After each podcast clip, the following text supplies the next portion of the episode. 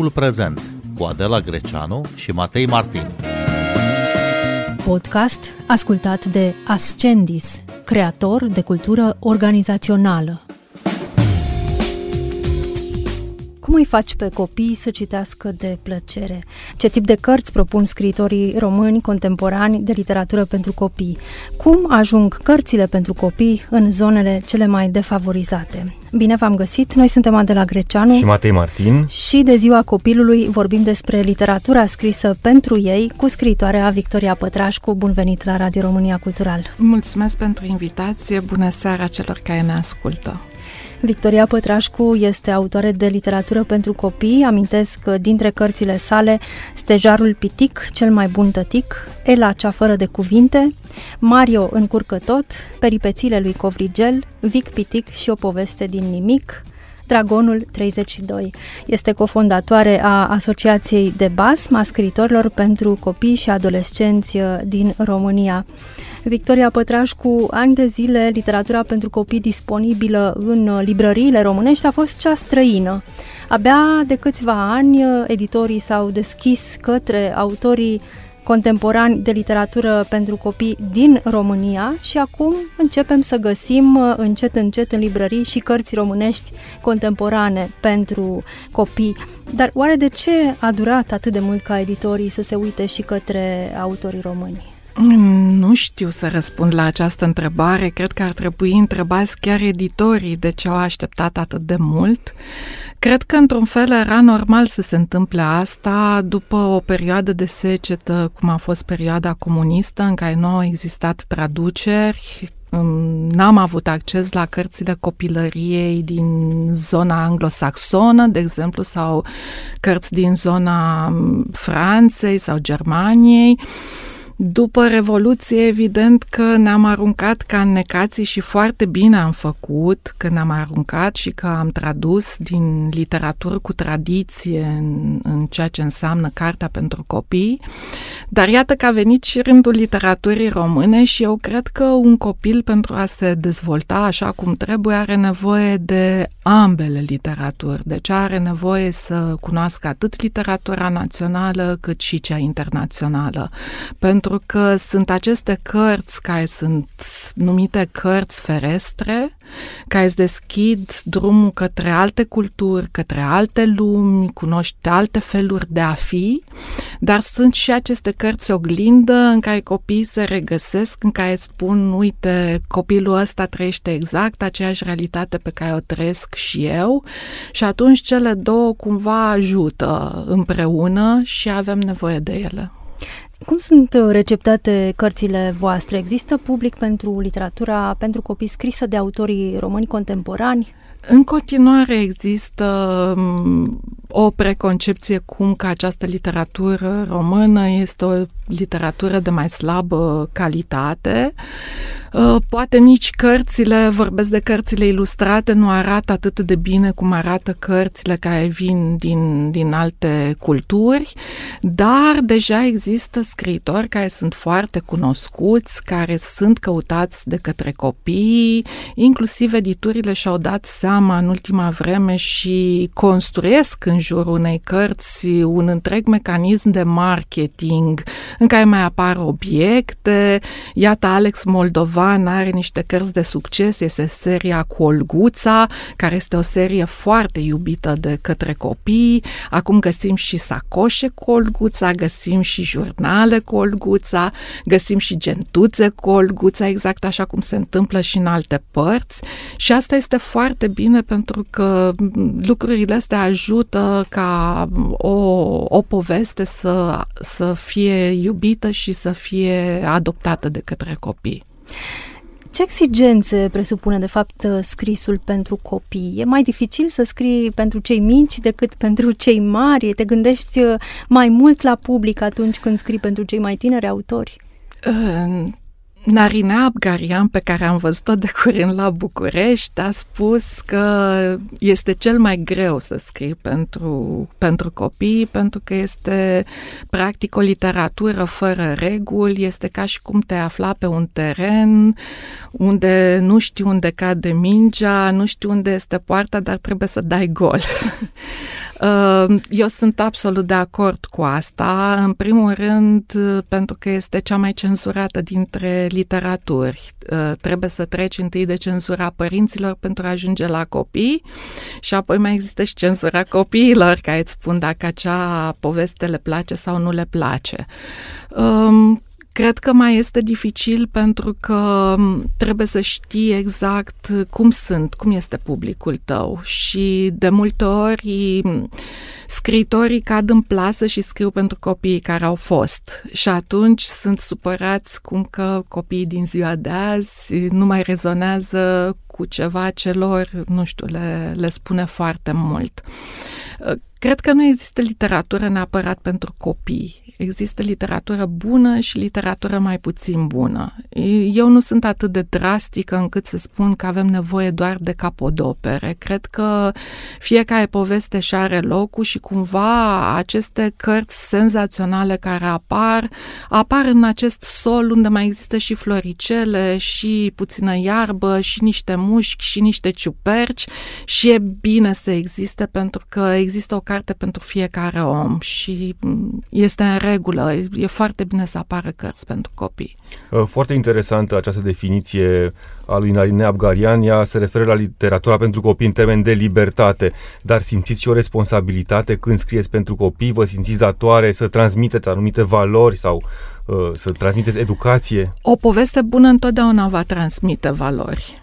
Uh, doar că mm, în literatura pentru copii de multe ori aceste valori apar uh, transmise abrupt și oarecum didacticist și asta nu le place copiilor. Uh, părerea mea este că o literatură bună știe cumva să ascundă în fondul poveștii morala pe care vrea să o transmită. E, am mai spus-o, este ca atunci când uh, bei un calciu efervescent, te bucuri de dulceața băuturii, dar știi că acel calciu îți întărește oasele. Deci așa este și cu o poveste. Întâi prins povestea, îți place ceea ce citești, ești captivat de întâmplările din carte și apoi stai să te gândești, să cugeți, să ai o judecată critică asupra ceea ce ai citit. Dar o resimțiți ca pe o constrângere, ca pe o um, povară? Nu, nu, nu neapărat. Uh, eu zic că poveștile mele sunt niște povești multistratificate la care copilul se poate întoarce uh, și la vârste mai mari decât vârsta pentru care cartea respectivă a fost uh, construită de către editor. Uh, pentru că, la fel, este o poveste de suprafață care poate fi citită la trei ani, dar apoi copilul mai mare zicea, uite, acolo era vorba despre niște, o fetiță care nu vorbea, dar oare de ce nu vorbea? Pentru că ea credea că acele cuvinte sunt prețioase. De ce sunt cuvintele prețioase? Pentru că trebuie să le folosim folosim cu grijă și ele pot să aducă și multă nefericire, poate, pot să aducă și multă bucurie și apoi să deschidă o întreagă discuție despre bullying, despre felul în care interacționăm între noi, ce ne dăruim, ce primim. Cred că este o poveste care poate fi citită el la cea fără de cuvinte, cred că este o poveste care poate fi citită de la 5 până la 90 de ani. Chiar așa, Victoria Pătrașcu, cum se scrie azi uh, literatură pentru copii? Ce teme îi interesează pe cei mici și cum găsești uh, limbajul prin care să îi cucerești? Copiii sunt ca și oamenii mari, diversi. Deci ei o să caute o poveste care să rezoneze cu ceea ce îi interesează. Unii sunt interesați să găsească umor, alții sunt interesați să, să-și explice lucruri. Iată, uh, primim, am văzut foarte des pe grupurile de mame și grupurile iubitorilor de cărți pentru copii fel de fel de întrebări legate de război mai nou. Deci erau copii care puneau întrebări și mamele erau foarte curioase dacă există cărți prin care pot să explice copiilor războiul sau cărți care pot să explice bullying-ul sau cărți care pot să explice diverse lucruri. Dar dincolo de aceste cărți care ne explică sunt și cărți cărțile de aventuri, sunt cărțile fantasy care ne duc în lumi necunoscute, unde putem să vedem toată explozia de imaginație a unui scriitor, vedem ce poate să plăsmuiască mintea unui om care este hipercreativ și să ne bucurăm de asta. Deci sunt foarte diverse poveștile care apar și ca autoare de cărți pentru copii te adresezi în primul rând mamelor sau taților, pentru că părinții sunt cei care cumpără de fapt cartea pentru copilul lor. Eu aș vrea să mă adresez copiilor, dar sigur, da, trec prin mâna taților și încerc să, să le explic de câte ori vorbesc despre cartea mea, de ce ar fi bine să ia acea carte. Uneori găsesc un răspuns bun de partea cealaltă, alte ori părintele dă din număr și zice nu, copilul meu nu o să citească sau copilul meu nu este interesat de asta sau poate este prea mult scris sau este vorba de o fetiță și băiețelul meu nu citește cărți despre fetițe. Sunt motive diverse pentru care o carte e acceptată sau nu de către părinte. Școala are un rol foarte mare pentru că sunt și aceste cărți care sunt uh, cumva venite din zona învățătoarelor, deci sunt promovate de către învățătoare sau sunt promovate de către influenceri, deci mai avem și, și bari, bari, bariera aceasta de trecut, de să le, nu doar părinților trebuie să, să le placă povestea, trebuie să le placă povestea și învățătoarelor și educatoarelor. Dar există teme tabu în literatura pentru copii? Din ce în ce mai puțin.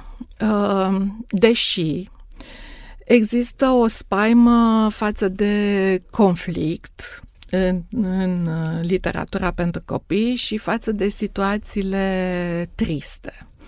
Uh, eu însă mi-am primit nenumărate, uh, nenumărate dojeni din partea părinților cum că am scris cărți triste, că diverse personaje se simt singure, că anumiți copii din poveștile mele vorbesc urât și, în general, vrem niște povești roz în care lumea să se simtă bine, să fie umor și să se termine cu o explozie de artificii, dacă se poate. Doar deci, că viața reală nu e chiar așa. Asta este. Și nici literatura pentru copii, și... aia pe care o știm noi, nu este așa, nu? Basmele sunt pline de violență, de cruzime. Sigur, până la urmă totul se termină cu bine. Da, și mai ales că aceste cărți pentru copii sunt manuale de descifrare a lumii. Uh, dacă copilul nu va reuși să citească o carte în care se întâmplă și lucruri rele, atunci când va fi izbit de realitate, nu va reuși să facă față acelei încercări. Așa încât eu cred că în literatură trebuie să existe o oglindă a realității. Practic, copiii să poată să descifreze acolo, să se, să se confrunte la nivel mental întâi și sperăm niciodată în realitate cu diverse situații și să vadă că există o soluție pentru orice ar întâlni. De fapt, asta este. Există o soluție. De ceva vreme există un uh, curent puternic numit cancel culture care se manifestă în uh, felul în care publicăm uh, cărțile sau în felul în care le receptăm. Cum se manifestă asta în ceea ce privește literatura pentru copii? De pildă, Huckleberry Finn, aventurile lui Tom Sawyer și Huckleberry Finn sunt republicate sub o anumită formă, cenzurată, da, și la, și la noi există asta. Au fost și la noi cazuri de cărți care au fost cenzurate. Ne aducem aminte, desigur, de Marele Uriaș Prietenos, da, o carte clasică scrisă de Roald Dahl, care a fost interzisă pe motiv că acel uriaș vorbește cu greșel, numai că ăsta era limbajul uriașului, iar un părinte s-a dus la protecția consumatorului și a cerut ca acea carte să fie scoasă de pe piață viață, lucru care s-a și întâmplat. Ăsta e un caz extrem și, și este, un nu caz, intră... și este un caz extrem, dar nu este singur. Mai sunt, mai sunt cărți care nu sunt pe placul părinților, uh, sunt, uh, sunt cărți care sunt aduse, de exemplu, la editură. Exista un băiețel care făcea la oală, de exemplu, într-o carte a editurii Univers și mai mulți părinți au adus cartea și au spus că este inadmisibil ca acest act natural să fie descris într-o carte pentru copii, drept pentru care au returnat acele cărți editurii. Deci se întâmplă. Bun, și sunt fel de fel de teme sensibile. Uh, ca autoare, cum vă confruntați cu ele? Le tratați direct sau le evitați?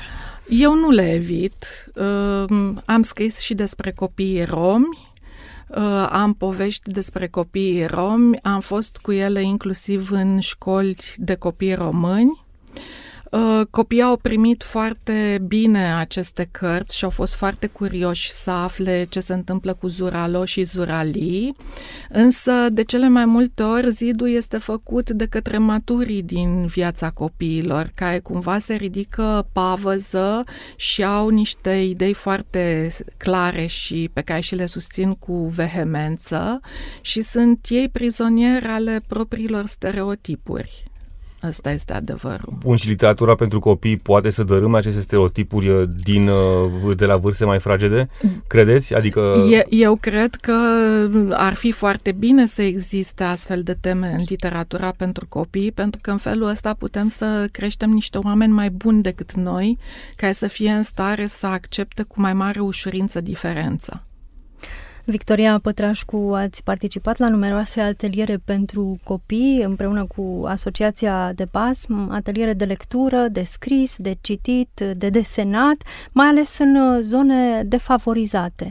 Ce le spuneți copiilor cu care vă întâlniți și care nu au parte de cărți, nici acasă și poate că nici la școală? Aici este o mare frustrare pentru mine, pentru că de cele mai multe ori aceste proiecte ale Asociației de BASM sunt proiecte de scurtă durată. Ele încep undeva în vară și în noiembrie trebuie raportate. Adică noi abia apucăm să deschidem mintea acelor copii și proiectul este gata fără a avea în niciun fel um, siguranța că în urma noastră cineva va prelua și va duce mai departe ceea ce noi am lucrat. De aceea, în ultimii ani, ne-am concentrat și asupra celor care sunt în jurul copiilor, drept pentru care în toate proiectele noastre am cuprins și o parte care să fie adresată bibliotecarilor sau învățătorilor sau profesorilor. Există pe site-ul de BASM kituri în care explicăm ceea ce am făcut cu copii, felul în care am lucrat, astfel încât oamenii să poată să preia din ceea ce noi am făcut și să ducă mai departe. Și am văzut că, cel puțin în ultimii doi ani, se întâmplă lucruri, adică sunt bibliotecari care fac exact ceea ce am făcut noi, iar uh, munca lor are, uh, reușește să schimbe mai mult decât ceea ce am schimbat noi în proiectele de scurtă durată. Copiii la care mergem, da, sunt niște copii fără cărți, Uh, cu biblioteci închise uneori sau cu un fond de carte învechit. Ei sunt la fel de deștepți, la fel de isteți precum sunt și copiii de la oraș, numai că nu au aceleași șanse cu cei care trăiesc uh, aproape de o librărie, de o bibliotecă, de un teatru pentru copii, de un cinematograf. Noi suntem o picătură într-un ocean de nepăsare am ajuns și în locuri unde n-a fost jenă să spunem că am venit să citim pentru copii, pentru că era foarte clar că acei copii aveau alte nevoi. În primul rând să-și acopere nevoile de bază. Adică să mănânce, să fie încălțați, să poată să, să gândească mai departe dacă vor să citească sau nu vor să citească, dacă vor să scrie sau nu o poveste. Este o realitate tristă pe care trebuie să, să o acceptăm, măcar să știm de ea și apoi să încercăm să o schimbăm. Uh, nu stăm puterea noastră să schimbăm această realitate. Stăm puterea noastră să le spunem copiilor că oricum ar fi, uh, pot strânge din dinți și să încerce să vadă mai mult decât ceea ce văd în jurul lor.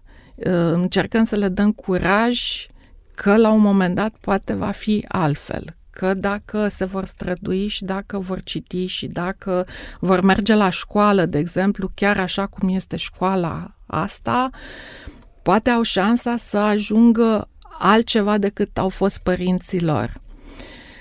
Și cum poate fi schimbat destinul acestor uh, copii care trăiesc uh, în sărăcie, care vin la școală să le citiți uh, o poveste, dar ei vin descălțați și poate și flămânzi la școală? De cele mai multe ori descălțați și flămânzi ar trebui să se implice statul și asta o spun de foarte multă vreme. Sunt o grămadă de oameni, de organizații, de fundații care de, de ceva timp, de câțiva ani de zile încearcă să facă treaba statului. Eu sunt una dintre cele care spun că nu, statul trebuie să-și facă treaba, iar ceea ce noi ar trebui să facem este să-i cerem mai ferm statului să-și facă treaba. Nu să încercăm noi să lăsăm statul deoparte și noi să facem treaba statului. Deci ei trebuie să facă ce au de făcut, să facă programe, programe pe termen lung, autoritățile locale să investească în școlile pe care le au, să nu mai existe toaletă în fundul curții, să copiii aia să mănânce măcar o masă caldă la școală. Și există, am găsit și locuri de acest fel acum de curând am fost la Ciugud, care este un sat de lângă Alba Iulia, unde școala se învârte după soare. Este o școală într-un sat care este o școală smart, unde copiii au tablă inteligentă, dacă sunt bolnavi pot să facă orele de acasă, unde există um, reglatoare de lumină, astfel încât copiii să primească aceeași lumină, unde există purificatoare de aer, unde există ore care se fac cu realitate virtuală, în care un copil poate să ajungă să vadă turnul Londrei sau să se plimbe pe străzile din Paris. Este un sat românesc în 2023 doar că acolo au fost niște oameni care au lucrat pentru cetățeni și nu pentru ei. Și mai rămâne de vorbit și despre soarta bibliotecilor publice. Sunt, uh, sigur, orașele mari care au biblioteci municipale sau biblioteci naționale bine utilate, bine dotate și micile sate, micile localități unde există biblioteci, dar sunt probabil închise sau în orice caz uh, nu se ridică la înălțimea așteptărilor uh, pentru aproape nimeni. Da, sunt unele închise, altele au un fond uh, mic sau mic și vechi, învechit. Uh, de cele mai multe ori, uh, bibliotecara are statut de funcționar public și atunci lucrează și pentru primărie. E secretar în primărie, este probabil. secretar în primărie, da, și atunci nu mai poate să-și facă treaba de la bibliotecă. În ultimii ani, Educab, care este rețeaua bibliotecilor comunale, face o treabă extraordinară, ducându-se și făcând formări pentru aceste bibliotecare, lucru care uh, s-a concretizat în uh, construirea unor adevărate hub-uri culturale în unele locuri, unde oamenii pot să se ducă să vadă filme, pot să vadă concerte, uh, sunt oameni care sunt ajutați să acceseze programe europene pentru agricultură sau pentru ce au ei interesul. La Pietrar, de exemplu, bătrânele din sat pot să facă fitness la bibliotecă, pentru că bibliotecara s-a gândit că acele femei suferă de reumatism și au nevoie. Există o bibliotecă de semințe, oamenii împrumută semințe primăvara și aduc semințele înapoi toamna, există cluburi de robotică, tot la Pietrar sunt copii care au construit o stație meteo sau semaforizarea satului, depinde de oameni de cum sunt oamenii locului. Iar aceste biblioteci celelalte care sunt cum sunt, nu știu, sper să se contamineze de la cele care se schimbă, care cumva vin în anul 2023 și nu mai rămân prizoniere, uh, nu știu, anilor din urmă. Să ne întoarcem la literatură. Victoria Pătrașcu, mulți părinți știm că se plâng că copiii lor nu citesc, nu le place să citească. Cum îl convingi pe un copil să citească de plăcere? Acum nu sunt un guru al literației, dar um, din experiență proprie știu că de obicei copiii fac ceea ce văd. așa încât într-o familie în care nu se citește este greu de crezut că cel mic copiii vor citi. Uh, așa cum se spune că pentru a crește un copil e nevoie de un sat întreg, eu cred că e nevoie de o întreagă societate, de un întreg ecosistem pentru ca acel copil să citească. Ar trebui să vadă oameni care citesc și la școală, prieteni care sunt preocupați de citit, părinți care sunt preocupați de citit. Nu știu de unde să luăm firul ăsta pentru a-l desface și a crea această rețea în jurul copiilor prin care să îi, îi îndemnăm să citească. Sigur, putem să trăim și fără să citim, numai că viața e mai tristă atunci când nu citim. Eu cred că fiecare copil ar trebui să aibă această șansă de, de a primi cărți și de a deveni un cititor. Ce planuri uh, aveți uh, cu Asociația de BASM în viitorul apropiat? Ne așteaptă o vară de BASM în care o să avem mai multe proiecte. Deja am câștigat un proiect Little Lit, care este un festival de literatură. Se numește Little Lit Urcă pe scenă și va începe cu un concurs în care copiii sunt invitați să dea viață unei păpuși sau unei marionete care a fost uitată și care nu mai are poveste, deci copiii dăruiesc povești acestor marionete. Uh, festivalul se va ține la Timișoara în toamnă și avem invitați internaționali și invitați din România, vor fi workshop-uri, vor fi ateliere pentru copii, vor fi uh, spectacole de teatru-lectură, va fi și un spectacol spectacol de bază pe scena Teatrului pentru Copii din Timișoara. Avem o vacanță de bază la Muzeul Satului, în care la fel o să avem ateliere pentru copii timp de o lună, în luna iulie și fiecare dintre noi mai are încă alte proiecte pe care o să le anunțăm cât de curând pe pagina de bază. Victoria Pătrașcu, mulțumim tare mult că ați venit uh, de 1 iunie la Radio România Cultural. Noi suntem Adela Greceanu și Matei Martin. Ne găsiți și pe platformele de podcast. Urmăriți timpul prezent pe Apple Podcasts, Google Podcasts, Castbox și Spotify. Cu bine, pe curând!